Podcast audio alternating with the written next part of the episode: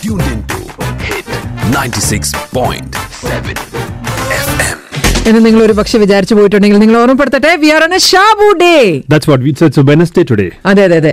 അപ്പൊ ഇന്ന് നമ്മുടെ പുസ്തകം എന്ന് പറയുന്നത് സാധാരണഗതിയിൽ നമ്മൾ കഥയോ കവിതയോ ലേഖനങ്ങളോ ഒക്കെ നമ്മൾ പരാമർശിക്കാറുണ്ട്. ഓക്കെ പക്ഷേ മിക്കപ്പോഴും നമുക്കറിയാം ഏതൊരു കാര്യമാണെങ്കിലും ഒരു ഒരു സെലിബ്രിറ്റി സ്റ്റാറ്റസ് കിട്ടുന്ന കാര്യങ്ങൾക്ക് കുറെ കൂടി ജനകീയത കൂടുതലായിരിക്കും. ആളുകൾ കൂടുതൽ അറിയും. നമ്മളെപ്പോഴും കഴിഞ്ഞ ദിവസം ഒരു സുഹൃത്തിനെ കണ്ടപ്പോൾ പറഞ്ഞു അദ്ദേഹത്തിന്റെ പിതാവ് ഒരു വലിയ വോളിബോൾ പ്ലെയർ ആയിരുന്നു. ദേശീയ തലത്തിൽ വരെ ശ്രദ്ധേയനായ ആളാണ്. ഓക്കെ. പക്ഷേ അദ്ദേഹം ഇപ്പോഴും വരുന്ന അവസരത്തിൽ അവസരത്തിൽ നാട്ടുകാരും ആ ഹലോ ഹായ് പറഞ്ഞു പോകുന്നുള്ളൂ പക്ഷെ ഒരു ക്രിക്കറ്റ് താരമാണെങ്കിലോ അദ്ദേഹത്തിന് കിട്ടുന്ന പരിഗണന. ഇപ്പൊ സഞ്ജു സാംസൺ നാട്ടിൽ എവിടെ ഇറങ്ങിക്കഴിഞ്ഞാലും സഞ്ജുവിന് കിട്ടുന്ന. അപ്പൊ അത് സ്വാഭാവികമായിട്ടും അതിനൊരു ജനകീയത വളരെ കൂടുതലാണ്. അതുപോലെ തന്നെയാണ് സിനിമാ താരങ്ങൾക്ക് അല്ലെങ്കിൽ സിനിമയുമായി ബന്ധപ്പെട്ട് പ്രവർത്തിക്കുന്നവർക്ക് കിട്ടുന്ന ഒരു പരിഗണന മറ്റ് കലാരൂപങ്ങൾക്ക് പലപ്പോഴും കിട്ടാറില്ല. നാടകത്തിനൊന്നും. അതിലൊട്ടും ശ്രദ്ധേയമല്ലാത്തതാണ് നമ്മൾ ഈ ചിത്രകല. ഇപ്പോഴും നമ്മളെ സംബന്ധിച്ച് ഈ പെയിന്റിംഗ് എന്ന് പറഞ്ഞു കഴിഞ്ഞാൽ അച്ഛനിതാ വരുന്നു എന്നൊക്കെ പറഞ്ഞ് രാജാ രവിവർമ്മയുടെ പെയിന്റിംഗ് കാണുമ്പോഴാണ് ആ കൊള്ളാലോ വളരെ മനോഹരമായ പെയിന്റിംഗ് ആണ് എന്ന് നമ്മൾ അല്ലേ? ഹംസം ദമയന്തി ഈ ചിത്രങ്ങളൊക്കെയാണ്. കുടുംബം പിടിച്ചുകൊണ്ട് നിൽക്കുന്ന പെൺകുട്ടി മോണാലിസ ആ അങ്ങനെയൊക്കെ പോകണം ഞാൻ പറഞ്ഞു ചില മലയാളികളെ സംബന്ധിച്ച് നമ്മുടെ ചിത്രകലയുടെ അറിവ് ഒരുപക്ഷെ വളരെ പരിമിതമാണ്. തീർച്ചയായിട്ടും. നമ്മുടെ ചിത്രകാരന്മാർ ആരെങ്കിലും രണ്ടു മൂന്ന് പേരുടെ പേര് പറയാൻ പറഞ്ഞാൽ പോലും നമുക്ക് പെട്ടെന്ന് പറയാൻ സാധിക്കില്ല. ഞാൻ ഇപ്പൊ നേരത്തെ പറഞ്ഞ പോലെ രാജാ രവിവർമ്മയുടെ പേരായിരിക്കും ഏറ്റവും തീർച്ചയായിട്ടും ആദ്യം. അപ്പൊ അങ്ങനെ ദേശീയ തലത്തിൽ വരെ ഉയർന്ന കേരളത്തിൽ നിന്നുള്ള ഒരു ചിത്രകലാ പ്രതിഭയെ പരിചയപ്പെടുത്തുകയാണ് മഹേഷ് പൗലോസ്. ആ പുസ്തകമാണെന്ന് പരിചയപ്പെടുത്തുന്നത് ചിത്രകലയിലെ ഏകാന്ത പഥികൻ പ്രൊഫസർ സി എൽ പൊറിഞ്ചുകുട്ടി അദ്ദേഹത്തിന്റെ വ്യക്തി ജീവിതത്തെക്കുറിച്ചും കലാജീവിതത്തെക്കുറിച്ചും പറയുന്നതാണ്. On the Big Breakfast Club. ഇത് പറഞ്ഞ നൈലെ പറ്റിച്ചത്. പൊറിഞ്ചുകുട്ടി എന്ന് പറഞ്ഞ നൈലെ വിചാരിച്ച സിനിമയെ കുറിച്ച് ഒന്നും അതെ മഹേഷ് മഹേഷ് മഹേഷിന്റെ പ്രതികാരം പൊറിഞ്ചു ശരി. ഈ professor C L Poranjukutty Thrissur ജില്ലയിലെ ചിറനല്ലൂരിൽ ആയിരത്തി തൊള്ളായിരത്തി മുപ്പത്തിരണ്ടിൽ ജനിച്ചു അപ്പൻ ലൂയിസ് അമ്മ Thandamma Chiranellur Saint Joseph U P school Kecheri Jnanaprakashini lower secondary school Kunnamkulam boys high school എന്നിവിടങ്ങളിൽ പ്രാഥമിക വിദ്യാഭ്യാസം പെയിന്റിംഗിൽ മദ്രാസ് സർക്കാരിന്റെ ഡിപ്ലോമ കേരള സർവകലാശാലയുടെ ബി എ ഇംഗ്ലീഷ് ലിറ്ററേച്ചർ ബിരുദം ഉദയ്പൂർ യൂണിവേഴ്സിറ്റിയിൽ നിന്ന് മാസ്റ്റർ ഓഫ് ഫൈനാൻസിൽ ഒന്നാം റാങ്കും ഗോൾഡ് മെഡലും നേടി. ആയിരത്തി തൊള്ളായിരത്തി അൻപത്തി ആറിൽ മാവേലിക്കര രാജ രവിവർമ്മ സ്കൂളിൽ അധ്യാപകനായി. അദ്ദേഹത്തിന്റെ ആദ്യകാല ജീവിതത്തെക്കുറിച്ചും സ്കൂൾ ജീവിതത്തെക്കുറിച്ചും ഒക്കെ ഇത്രയും പറയുമ്പോൾ പഠിക്കാനൊക്കെ ഒരുപാട് സാഹചര്യം ഉണ്ടായിരുന്ന ഒരു വീട്ടിൽ നിന്നാണ് അദ്ദേഹം വന്നത് എന്ന് തോന്നും. പക്ഷെ അങ്ങനെയൊന്നും ആയിരുന്നില്ല. അത് ഈ പുസ്തകത്തിനകത്ത് മഹേഷ് പൗലോസ് കൃത്യമായി പറയുന്നുണ്ട്. മഹേഷ് പൗലോസ് ഇദ്ദേഹത്തിന്റെ ബന്ധു കൂടിയാണ്. അതായത് മഹേഷ് പൗലോസിന്റെ അമ്മാവനാണ് ഈ പറഞ്ഞ പൊറഞ്ചുകുട്ടി. സ്കൂളിൽ പഠിക്കുന്ന കാലഘട്ടത്തിൽ അമ്മ പറഞ്ഞ അറിവ് മാത്രമേ ഉള്ളൂ അമ്മാവനെ കുറിച്ച്. കാരണം ചെറുപ്പക്കാർക്ക് ഈ പേര് ഇപ്പോഴും എത്ര പേർക്ക് പൊറിഞ്ചുകുട്ടി എന്ന് കേട്ട് കഴിഞ്ഞാൽ അറിയും എന്ന് ചോദിച്ചാൽ അറിയില്ല. അതേസമയം പൊറിഞ്ചു മറിയും ജോസിന് ഒരുപാട് പേർക്ക് അറിയുകയും ചെയ്യും. അല്ലേ അപ്പൊ മഹേഷ് തന്നെ പറയട്ടെ ഈ പുസ്തകം എഴുതാനുള്ള സാഹചര്യം. കേരളത്തിൽ നിന്ന് ദേശീയ തലത്തിലേക്ക് ഉയർന്ന ചിത്രകാരന്മാരിൽ പ്രധാനിയായിട്ട് പോലും അദ്ദേഹത്തിന്റെ സംഭാവനകൾ ഇന്നത്തെ യുവതലമുറയിലെ ചിത്രകാരന്മാർക്ക് അറിയാതെ പോകുന്ന ഈ കാലഘട്ടത്തിലാണ് ചിത്രകലയിലെ ഏകാന്തപതിയൻ എന്ന കൃതി രചിക്കുവാൻ ഉണ്ടായ കാരണം. ഞാൻ പലപ്പോഴും യുവതലമുറയിലെ ചിത്രകാരന്മാരായിട്ട് സംസാരിക്കാനിട വന്നപ്പോൾ അവർക്ക് അദ്ദേഹത്തിന്റെ സംഭാവനകൾ അറിയാതെ പോകുന്നു. കേരളത്തിന്റെ ആദ്യ ഫൈൻ ആർട്സ് കോളേജ് പ്രിൻസിപ്പളും അതിരു അതിന്റെ രൂപീകരണത്തിൽ പ്രധാനിയുമായ അദ്ദേഹം കേരള ചിത്രകലാ മണ്ഡലത്തിന് നൽകിയ സംഭാവനകൾ കേരളീയ ചിത്രകലാ മണ്ഡലം വേണ്ട വിധത്തിൽ പ്രോത്സാഹിക്കുകയും പിന്തുണയ്ക്കുകയും ചെയ്തില്ല ഇന്നത്തെ ചിത്രകലാ വിദ്യാർത്ഥികൾക്ക് അവരുടെ പഠന രീതി പൊളിച്ചെഴുതുകയും അത് അക്കാഡമിക് നിലവാരത്തിലേക്ക് കൊണ്ടുവന്നതും അദ്ദേഹമാണ്.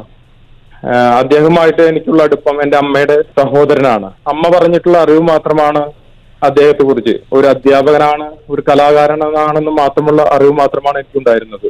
അദ്ദേഹം ഒരു അവധികാലത്ത് അദ്ദേഹത്തിന്റെ വീട്ടിൽ താമസിക്കാൻ ഇട വന്നു. അപ്പോഴാണ് അദ്ദേഹത്തിന്റെ ചിത്രകലയെ കുറിച്ചും ചിത്രകല പഠന രീതികളെ കുറിച്ചും കൂടുതൽ മനസ്സിലാക്കുവാൻ സാധിച്ചത്.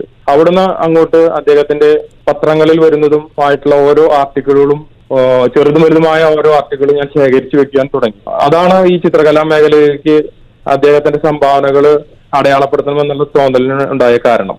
ഈ പുസ്തകത്തിന്റെ ആമുഖത്തിൽ അനുഭവ തീക്ഷ്ണം എങ്കിലും സൗമ്യം എന്ന തലക്കെട്ടോടുകൂടി കെ. ജയകുമാർ എഴുതുന്നത് പ്രൊഫസർ സി. എൽ. പൊറിഞ്ചുകുട്ടിയെ ചിത്രകലാ ലോകത്തിന് അങ്ങനെ അങ്ങ് അവഗണിക്കാൻ സാധിക്കില്ല.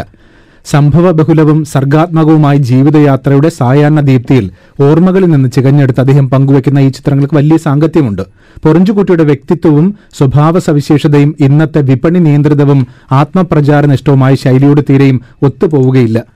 അദ്ദേഹത്തിനെ കുറിച്ച് അദ്ദേഹത്തിന്റെ കർമ്മ വ്യഗ്രതയെക്കുറിച്ച് ആ ഉറച്ച ജീവിതത്തെക്കുറിച്ച് ഒക്കെ പറയുന്നുണ്ട്. ഞാൻ നേരത്തെ പറഞ്ഞതുപോലെ അദ്ദേഹത്തിന്റെ ഒരു ജീവിത ചിത്രം വായിക്കുമ്പോൾ എല്ലാം തികഞ്ഞു എല്ലാ സൗഭാഗ്യങ്ങളും കൂടി വന്നതാണെന്ന് തോന്നുന്നു. പക്ഷേ മക്കളിൽ മൂത്തവൻ പൊറിഞ്ചുകുട്ടിയായിരുന്നു. അദ്ദേഹത്തിന്റെ ജീവിത ചരിത്രം എങ്ങനെയാണ് പറയുന്നത്? ശേഷം ജനിച്ച രണ്ട് സഹോദരങ്ങൾക്കും ഈശ്വരൻ ആയുസ് നൽകിയില്ല.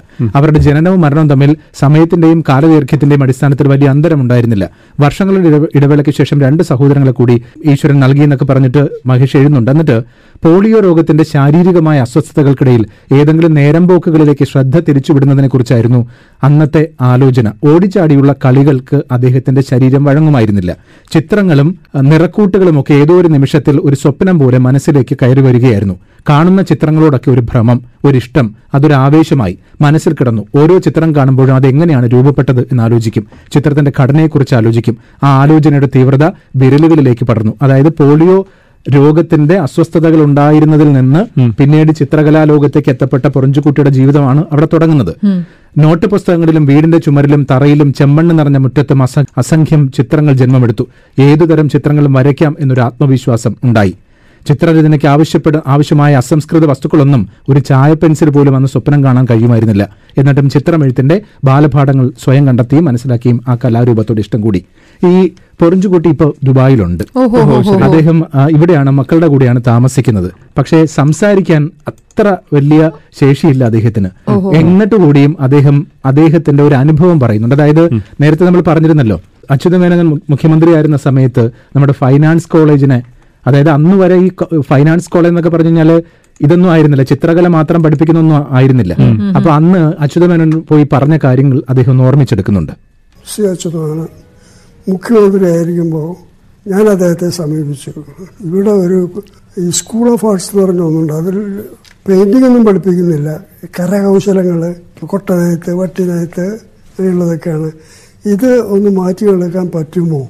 ഇയാളൊരു കാര്യം ചെയ്ത് നമുക്ക് അതിനെക്കുറിച്ചൊരു റിപ്പോർട്ട് ഉണ്ടാക്കാം അങ്ങനെ തുടങ്ങാമെന്ന് പറഞ്ഞു. അങ്ങനെ തുടങ്ങാമെന്ന് പറഞ്ഞപ്പോൾ മലയാറ്റൂർ രാമകൃഷ്ണനെ എന്റെ ചെയർമാനാക്കി. അദ്ദേഹത്തിന്റെ പേരിൽ ഒരു റിപ്പോർട്ടുണ്ടാക്കി. പിന്നെ അത് പരിശോധിക്കാൻ ഇ എം ജെ വെണ്ണിയൂർ. അദ്ദേഹവും കൂടി ചേർന്ന് അതുണ്ടാക്കി. ഇ എം ജെ വെണ്ണിയൂരെല്ലാം കൂടി അത് അച്ഛൻ മേനോന് കൊണ്ട് സമർപ്പിച്ചു. അങ്ങനെ അത് സമർപ്പിച്ച് അപ്പോൾ അതിൽ സ്കൂൾ ഓഫ് ആർട്സ് കോളേജാക്കി ഉയർത്താനും യൂണിവേഴ്സിറ്റിയിൽ അത് അഫിലിയേറ്റ് ചെയ്യാനും അതിനു മുമ്പ് യൂണിവേഴ്സിറ്റിയുടെ ഒരു ഡിപ്പാർട്ട്മെന്റായിട്ട് തന്നെ തുടങ്ങാനായിരുന്നു. അപ്പോൾ ഡിപ്പാർട്ട്മെന്റായി തുടങ്ങാൻ ശ്രമിക്കുന്ന സമയത്ത് മ്യൂസിക്കാരുണ്ട്. അവരതിനെ എതിർത്തു. അവർക്ക് ആദ്യം ഡിപ്പാർട്ട്മെന്റ് വേണം എന്നിട്ട് മറ്റുള്ളവർക്ക് കൊടുക്കാവൂ എന്ന് പറഞ്ഞു. അങ്ങനെ അത് നടന്നില്ല. ഡിപ്പാർട്ട്മെന്റൊന്നും ഉണ്ടായില്ല. എന്തായാലും ഈ കോളേജ് ഇത് ഈ സ്കൂൾ ഓഫ് ആർട്സ് എന്നുള്ളത് അപ്ഗ്രേഡ് ചെയ്യാൻ അച്യുതമേനോൻ സമ്മതിച്ചു. നമ്മൾ പറഞ്ഞല്ലോ നമ്മൾ ഒന്ന് രണ്ട് പേരുകൾ പറയാൻ പറഞ്ഞു കഴിഞ്ഞാൽ അതിൽ ആദ്യം രാജ രവിവർമ്മ ഉണ്ട്. അതിനുശേഷം രവിവർമ്മയ്ക്ക് ശേഷം രാമവർമ്മ രാജ. രാമവർമ്മ രാജയുടെ മകൻ ഗംഗാപ്രസാദിന്റെ അകാല മരണം ആ ചിത്രകലാ പ്രതിഭയെ കടുത്ത നൈരാശ്യത്തിലേക്കും വിഷാദത്തിലേക്കും നയിച്ചു. ആ ആഘാതത്തിൽ നിന്ന് മോചിതനാകാൻ വേണ്ടി അദ്ദേഹം മകന്റെ ഛായ ക്യാൻവാസിലേക്ക് പകർത്താൻ തുടങ്ങി. കടുത്ത മാനസിക സംഘർഷങ്ങളിലൂടെയാണ് അദ്ദേഹത്തിന്റെ ദിനരാത്രങ്ങൾ കടന്നുപോയിക്കൊണ്ടിരുന്നത്. മകന്റെ പോർട്രേറ്റ് പൂർണമാക്കാൻ സാധിക്കാതെ ആയിരത്തി തൊള്ളായിരത്തി എഴുപത് ഓഗസ്റ്റ് ഇരുപത്തിയഞ്ചിന് തന്റെ തൊണ്ണൂറ്റിരണ്ടാം വയസ്സിൽ ആ അതുല്യ പ്രതിഭ യാത്രയായി. തന്റെ രചനകളുടെ മൂല്യം അളക്കാൻ അദ്ദേഹത്തിന് സാധിച്ചിരുന്നില്ല. അതുകൊണ്ട് തന്നെ ഇദ്ദേഹം സൂക്ഷിച്ചു വെച്ചിരുന്നില്ല. ഒരു ചരിത്ര രേഖ പോലും അവശേഷിപ്പിക്കാതെയാണ് അദ്ദേഹവും കടന്നു പോകുന്നത്. ഇത് വലിയൊരു ദുര്യോഗമാണ്. ഒരുപക്ഷെ മഹേഷ് പൗലോസ് ചെയ്തു തന്നെയാണ്. ഈ പൊറഞ്ചുകുട്ടിയെന്നും ഒരുപക്ഷെ ഇനിയുള്ള തലമുറ എന്നും അറിയില്ല. ഈവൻ ചിത്രകല പഠിക്കുന്നവർക്ക് പോലും പൊറഞ്ചുകുട്ടി ചിലപ്പോൾ അറിയണമെന്നില്ല. അവർ പഠിക്കുന്ന ഫൈനാൻസ് കോളേജിന്റെ സ്ഥാപകനാണെന്നും അതിന്റെ ആദ്യ പ്രിൻസിപ്പളാണെന്നും പോലും ചിലപ്പോൾ അറിയണമെന്നില്ല. അപ്പൊ അങ്ങനെ ഒരു ഉദ്യമമാണ് എടുത്തത് കെ സി എസ് പണിക്കരും പിന്നെ അതുപോലെ തന്നെ സി എൻ കരുണാകരനും അങ്ങനെയൊക്കെ കുറെ പേര് നമ്മുടെ ചിത്രകലയ്ക്ക് ഒരു പാരമ്പര്യം സൃഷ്ടിച്ചവരാണ് അക്കൂട്ടത്തിലാണ് സി എൽ പൊറഞ്ചുകുട്ടി ഓർമ്മിക്കേണ്ടത് തീർച്ചയായിട്ടും ഇതൊരു നമ്മുടെ കേരളത്തിന്റെ ചരിത്രത്തെ സംബന്ധിച്ച് കേരളത്തിന്റെ ചിത്രകലയെ ദേശീയ തലത്തിലേക്ക് ഉയർത്തിയ ഒരാളെ സംബന്ധിച്ച് പഠിക്കാൻ ആഗ്രഹിക്കുന്നവർക്കുള്ള ഒരു പുസ്തകമാണ് മഹേഷ് പൗലോസ് എഴുതി ചിത്രകലയിലെ ഏകാന്ത പഥികൻ കറണ്ട് ബുക്സ് പ്രസിദ്ധീകരിച്ചത് right Shabu Book, book, book, book review. On the Big Breakfast Club.